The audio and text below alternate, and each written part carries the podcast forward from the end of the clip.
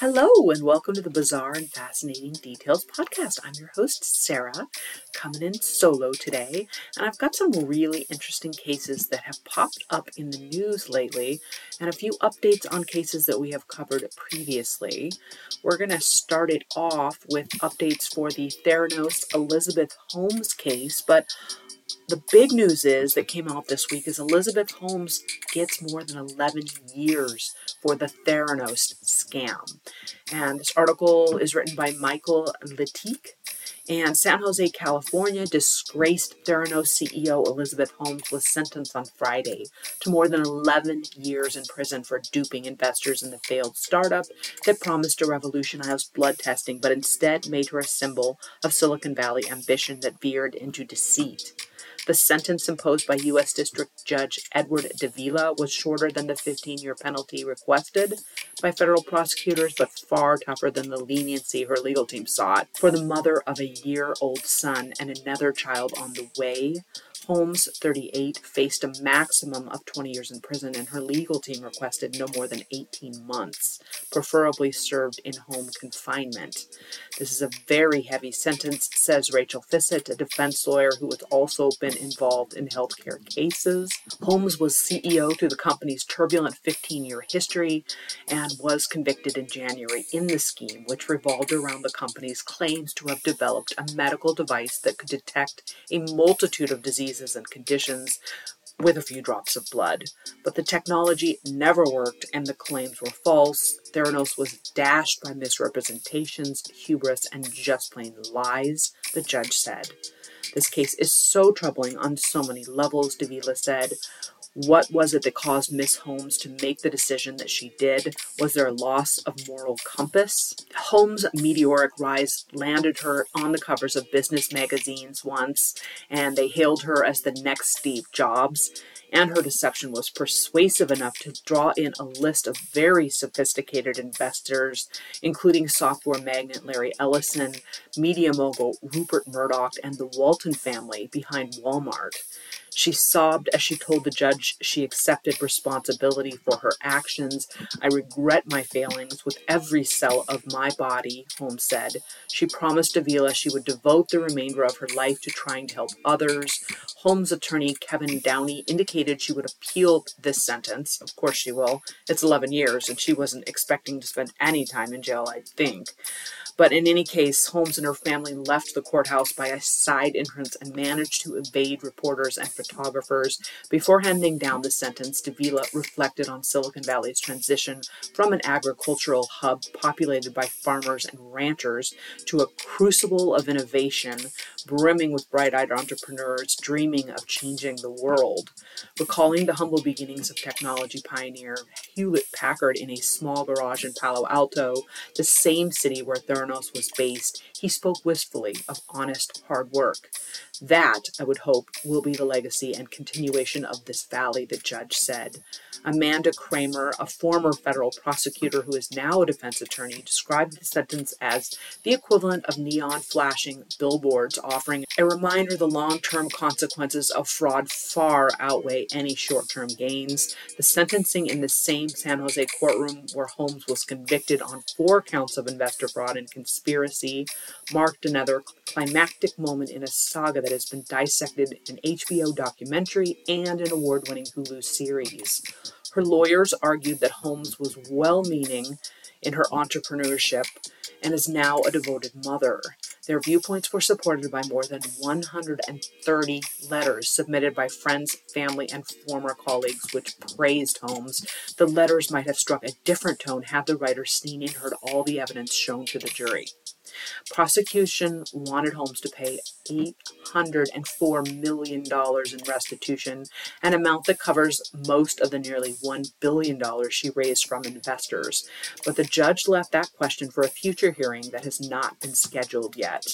While wooing these investors, Holmes leveraged a high powered Theranos board that included former Defense Secretary James Mattis, who testified against her during the trial, and two former Secretaries of State, Henry Kissinger and late George Shultz, whose son Alexander submitted a statement blasting Holmes for concocting a scheme that played Shultz for the fool. Alexander Shultz made a brief appearance Friday to lambast her for terrorizing his son Tyler, a former Theranos employee turned whistleblower who helped the Wall Street Journal expose the flaws in the company's blood testing technology. Before the first in a series of journal articles appeared in October 2015, Alexander Shultz and Holmes hired private investigators to follow Tyler. The surveillance made Tyler so fearful that Alexander said his son began sleeping in his bed with a knife. The judge gave Holmes more than five months of freedom before she must report to prison April 27th, a window of time that should enable her to give birth to her second child before she is incarcerated. She gave birth to a son shortly before her trial started last year. If Holmes' pregnancy had a role in determining her sentence, the decision could prove controversial. A 2019 study found more than 1,000 pregnant women entered federal or state prisons over a 12 month study period. 753 of them gave birth in custody. According to a 2016 survey by the Bureau of Justice Statistics, more than half of women entering federal prison, 58%, reported being mothers of minor children. Kramer said it seemed clear that Davila did not allow the pregnancy to sway his judgment. His sentence was a lesson about justice being blind. Whether you're a woman, a mother, a powerful figure, you are still going to be treated equally under the law. Federal prosecutor Robert Leach described the Theranos scam as one of the most egregious white collar crimes ever committed in Silicon Valley. In a scathing 46 page memo, Leach urged the judge to send a message to curb the hubris and hyperbole unleashed by the tech boom of the last 30 years. Even though Holmes was acquitted on four counts of fraud and conspiracy tied to patients who took Theranos blood tests, Leach also asked the judge to factor in the health threats posed by Holmes' conduct. Evidence submitted during her trial showed the tests produced wildly unreliable results that could have steered patients toward the wrong treatments. Holmes' lawyer painted her as a selfless visionary who spent 14 years trying to revolutionize healthcare. They asserted that Holmes never stopped trying to perfect the technology until Theranos collapsed in 2018. They also pointed out that Holmes never sold any of her Theranos shares, as stake valued at about 4.5 billion in 2014. Where did all the money go? To build technology, Downey said. In court documents, Downey also asked Avila to consider the alleged sexual and emotional abuse Holmes suffered while she was involved romantically with Ramesh Sunny Balwani, who became a Theranos investor, top executive, and eventually an accomplice in her crimes. Balwani, 57, is scheduled to be sentenced December 7th after being convicted in a July trial on 12 counts of fraud and conspiracy.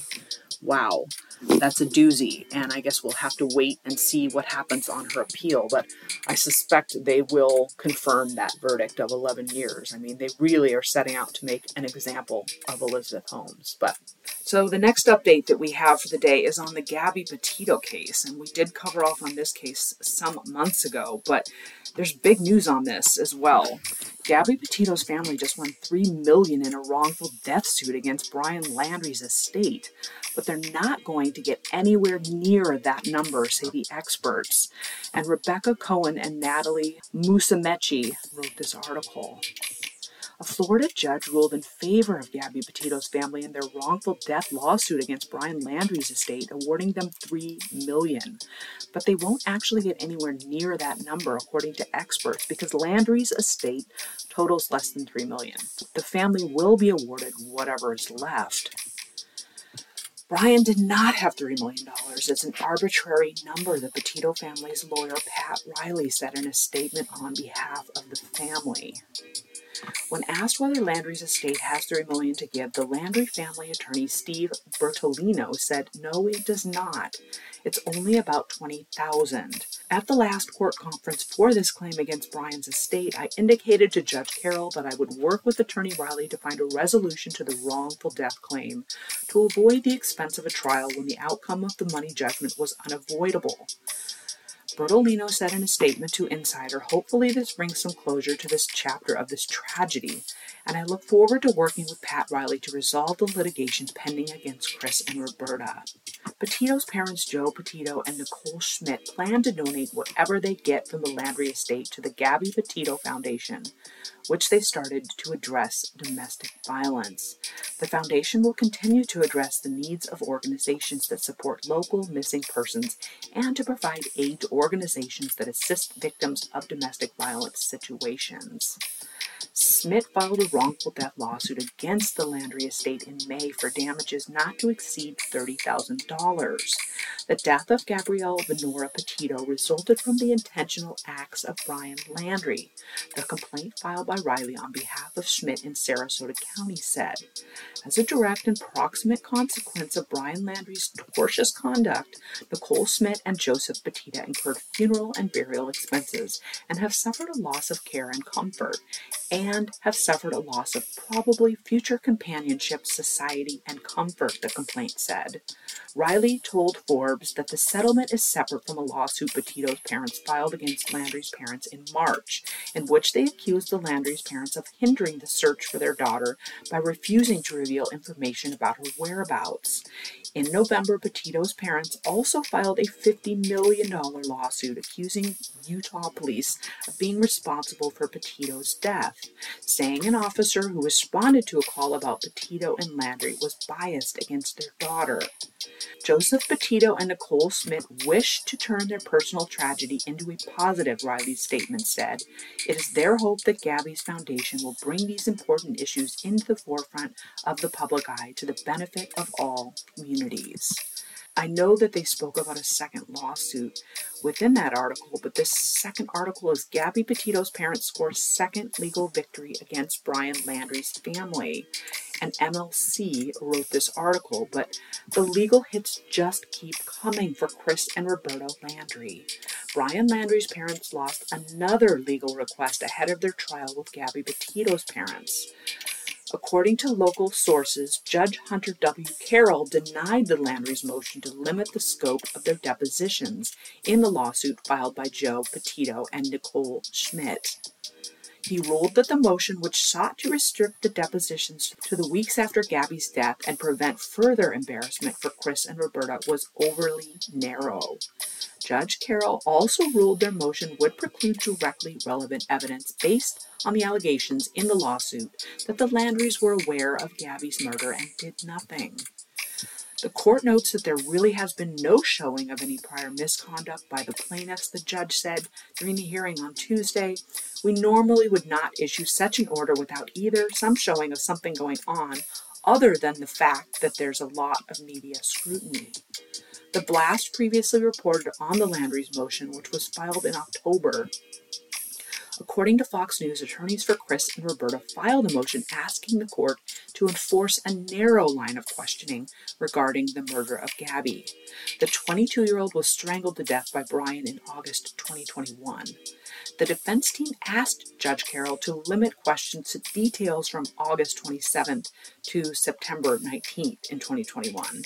But Gabby's parents believe she was murdered on or around August 27th, and her remains were discovered in a Wyoming National Park on September 19th, 2021. We are just looking to confine the questioning to matters and the time frame relevant to the claim that has been filed, the Laundrie family attorney said on Friday, October 28th. The motion acknowledges that the Petito family and the public at large are searching for more answers in connection to the 22 year old's death. However, it also urges that public interest is not enough to compel the Laundries to answer a broader range of questions. Following Judge Carroll's November 28th decision, Laundrie family attorneys released a statement. Obviously, we're disappointed that Judge Carroll didn't rule in our favor, but we have a great judge and he gives a lot of consideration to our arguments. So I appreciate the thought he gave to our case, said Luca. The depositions will go forward, and I know that Mr. Reilly and I will work together to make sure the questions that are asked are reasonable and fair. Pat Reilly, the attorney for Schmidt and Petito, said their depositions most likely will not take place in December as originally planned.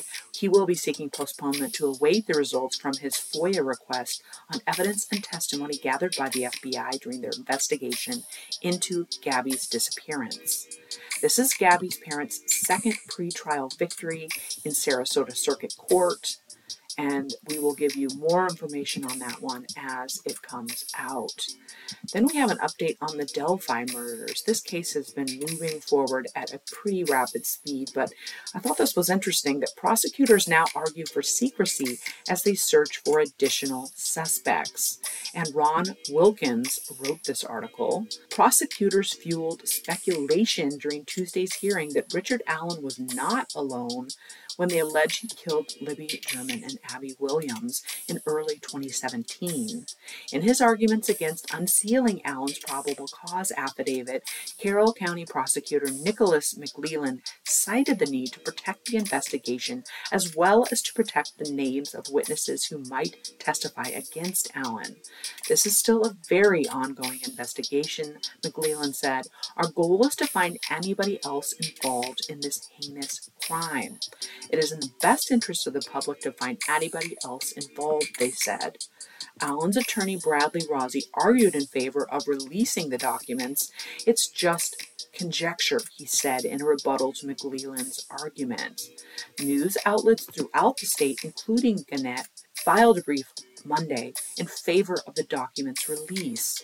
Secrecy of judicial action can only breed ignorance and distrust of courts, and suspicion concerning the competence and impartiality of judges, attorneys for the media wrote, citing a Nebraska case. At the conclusion of Tuesday's morning 40 minute long hearing, Special Judge Fran Gull said she will publish a decision on whether to make public the charging documents and affidavit after reviewing both sides of the arguments.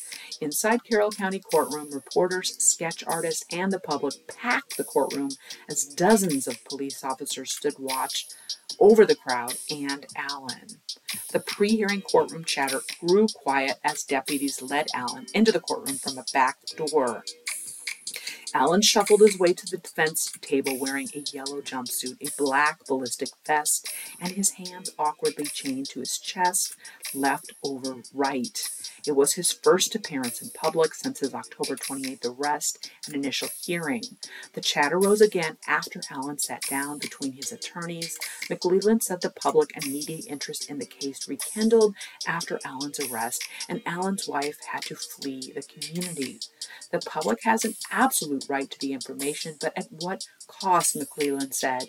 They force his wife to abandon their house. Rozzi began his arguments by asserting that the documents should be unsealed. The motion to seal was improper because it lacked verification, a sworn oath under penalty of perjury, Rozzi said. Will the public interest be substantially served by limiting access? Rozzi rhetorically asked. No. Richard Allen's point is it will not. Keeping the document secrecy only heightens the public's curiosity about the case. The public can see the truth of the facts to support this case, he argued, adding that the public can also assess through the documents how their tax dollars were spent in the nearly six year investigation. As for McLeod's concern for the safety of the witness, Rozzi said, I haven't heard, nor have I seen in the evidence presented any actionable threats. If the, if the affidavit remains sealed, Rozzi said it will make the prosecutors and the defense attorney's jobs more difficult since they will have to vaguely allude to allegations during arguments in future hearings, including the scheduled February 17th hearing on whether Allen should be released on bond. In Indiana, most defendants are entitled to reasonable bail. That is high enough to ensure the defendant's appearance in court according to Indiana law. The only exceptions are murder and treason. Typically, most defendants charged with murder do not receive bond. However, bond may be granted if the case does not appear to be strong, according to Indiana law. Before Tuesday's hearing, prosecutors filed a motion for what amounts to a gag order, asking the court to bar statements or comments outside of the courtroom for all involved attorneys, law enforcement officials, court personnel, the coroner, and family members. The motion cites the extensive media coverage as reasons for the proposed gag order. The media accounts concerning this case have contained an undue number of statements relating not only to the progress of the investigation, but conclusions of the investigation, some of which have been untrue. Allen's defense has not yet filed a rebuttal to the gag order motion, and Gull has not yet published an order for the motion, but we will keep you all posted. But it is very interesting indeed that they are looking for other individuals that might be involved in this case. Um, next case that we're going to chat about is Woman Sues Kraft claims Velveeta microwave mac and cheese takes longer to make than advertised. And Melissa Alonso and Zoe Sottile wrote this article. The label on a cup of Velveeta's microwavable mac and cheese says the meal only takes about three and a half minutes to prepare. But a Florida woman says this is false and she is suing the manufacturer for $5 million. Amanda Ramirez has filed a proposed $5 million class action lawsuit against Kraft Heinz Foods Company, alleging the foods producer Velveeta shells and cheese takes longer than the advertised time to prepare, court documents show. Attorneys for Ramirez filed the lawsuit in the U.S. District Court for the Southern District of Florida. The lawsuit claims the packaging on the microwavable single serve cups of mac and cheese says it will be ready in three and a half minutes, and it is false and misleading. The product's instructions say to microwave the cup for three and a half minutes, but Ramirez's attorneys argue this number doesn't account for the other four steps required to prepare the pasta removing the lid and the sauce pouch, adding water, microwaving, and stirring according to court documents. The additional steps mean it's impossible for the mac and cheese to be ready in just three and a half minutes, according to the complaint. Kraft Heinz Foods Company dismissed the lawsuit as frivolous in a statement. We are aware of this frivolous lawsuit and will continue to strongly defend against the allegations in the complaint. A Kraft Heinz Foods Company spokesperson said the lawsuit alleges that Kraft is unfairly profiting off false advertising on the cups, especially because consumers trust the well known brand to be honest with them. Ramirez's lawyers argue that the company sells the product at a substantial price premium while using its misleading marketing of ready in three and a half minutes, which instantly catches the eye of, of all reasonable consumers. Customers are paying more than they otherwise would have because of the three and a half minute claim, the lawsuit alleges. Ramirez is like many consumers who seek to stretch their money as far as possible when buying groceries, the complaint states. But because of the time claim, she paid more for the product than she would have paid and would not have purchased it or paid less had she known the truth. In addition to the 5 million in damages, the plaintiff also seeks punitive damages from the Kraft Heinz Foods Company and asks the company to be ordered to cease its deceptive advertising, as well as to be made to engage in corrective advertising campaigns, according to the court documents. Guess we'll wait to see how that one plays out. And next article Poisonous levels of marijuana in caterers' food derail the wedding, a Florida lawsuit says. And Julia Marnin wrote this article. A woman who attended a wedding in Florida is suing the event's caterer, accusing her of serving guests food infused with poisonous levels of marijuana. The event meant for celebrating two newlyweds turned to chaos as deputies arrived to find guests complaining of feeling high or stoned on the February 19th reception in Longwood, a city 15 miles north of Orlando, according to a report from the Seminole County Sheriff's Office. When authorities showed up, first responders were already treating several sick guests, and a few attendees were sent to a local hospital. Samples of food served at the event were sent to a lab for testing, the report shows, and the lab results revealed lasagna and bread testing positive for THC, an active ingredient in marijuana. Two months later, the Orlando based wedding caterer Jocelyn Bryant and the bride were arrested, McClatchy News previously reported. Virginia Ann Taylor Svoboda says she became immediately ill after unknowingly eating marijuana laced food at the event and has filed the lawsuit against Bryant and her catering company, Jocelyn Southern Kitchen Inc., according to a complaint filed in Seminole County. McClatchy News has contacted Bryant's company for comment. Taylor Svoboda's lawsuit urges she had no idea the wedding food contained consumed cannabis, resulting in her suffering from marijuana poisoning, the complaint states. Food infused with marijuana can affect people differently compared with smoking the plant and can cause poisoning if too much is consumed, according to the Centers for Disease Control and Prevention. Having too much may result in anxiety, paranoia, a fast heart rate, severe nausea, and more. However, it is highly unlikely for marijuana to be deadly. Uncomplicated marijuana intoxication rarely needs medical advice or treatment, according to Mount Sinai's health system in New York City. Taylor Svoboda is accusing Bryant of negligence, and her lawsuit seeks more than $30,000 in damages.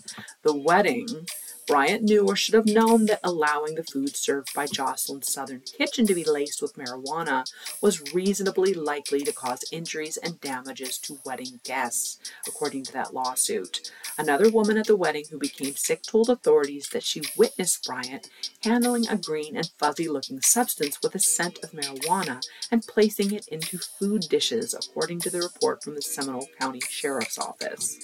When the woman asked Bryant if the food contained marijuana, Bryant giggled and shook her head. Yes, the report states.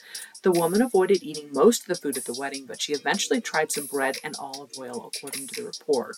And shortly afterwards, she said she felt stoned. A few days after the event, she took a drug test, and the results showed she had marijuana in her system. Bryant was charged with violating the Florida's Anti Tampering Act delivery of marijuana, and culpable negligence in April, according to the report from the Seminole County Sheriff's Office.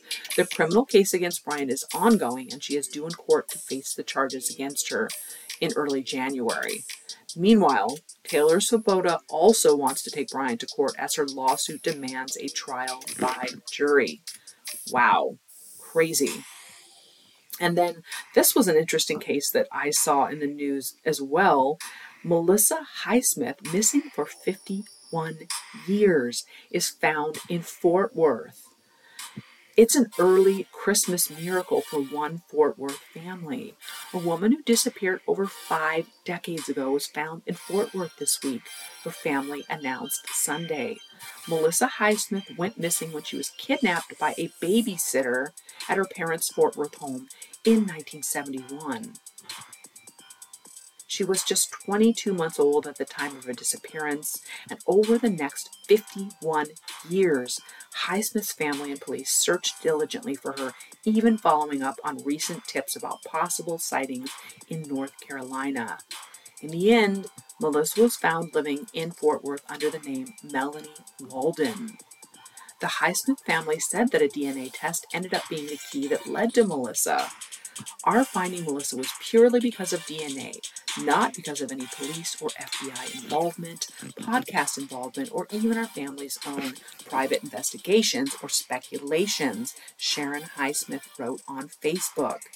Melissa's parents met her for the first time in over five decades on Saturday. After 51 years of separation, Melissa and her family are making up for lost time and getting to know each other. It's good to see what I looked like as a baby, Melissa says, as she sits next to her parents, looking at photos of herself she's never seen before. Melissa, now 53, is back with her parents for the first time since she was kidnapped at just 22 months old. It's overwhelming, but at the same time, it's the most wonderful feeling in the world, Melissa says. Her mother is still processing it all. I just couldn't believe it. I never thought I'd see her again. Jeffrey Highsmith, her father, recalls the moment he heard his daughter had been found. They said, Dad, she's alive, and I started crying. After 51 years, it's so emotional. The family spent years searching for Melissa, and her disappearance has been on their minds for decades. But it wasn't until September of this year that a tip came in from the National Center for Missing and Exploited Children, reporting she had possibly been seen in Charleston, South Carolina.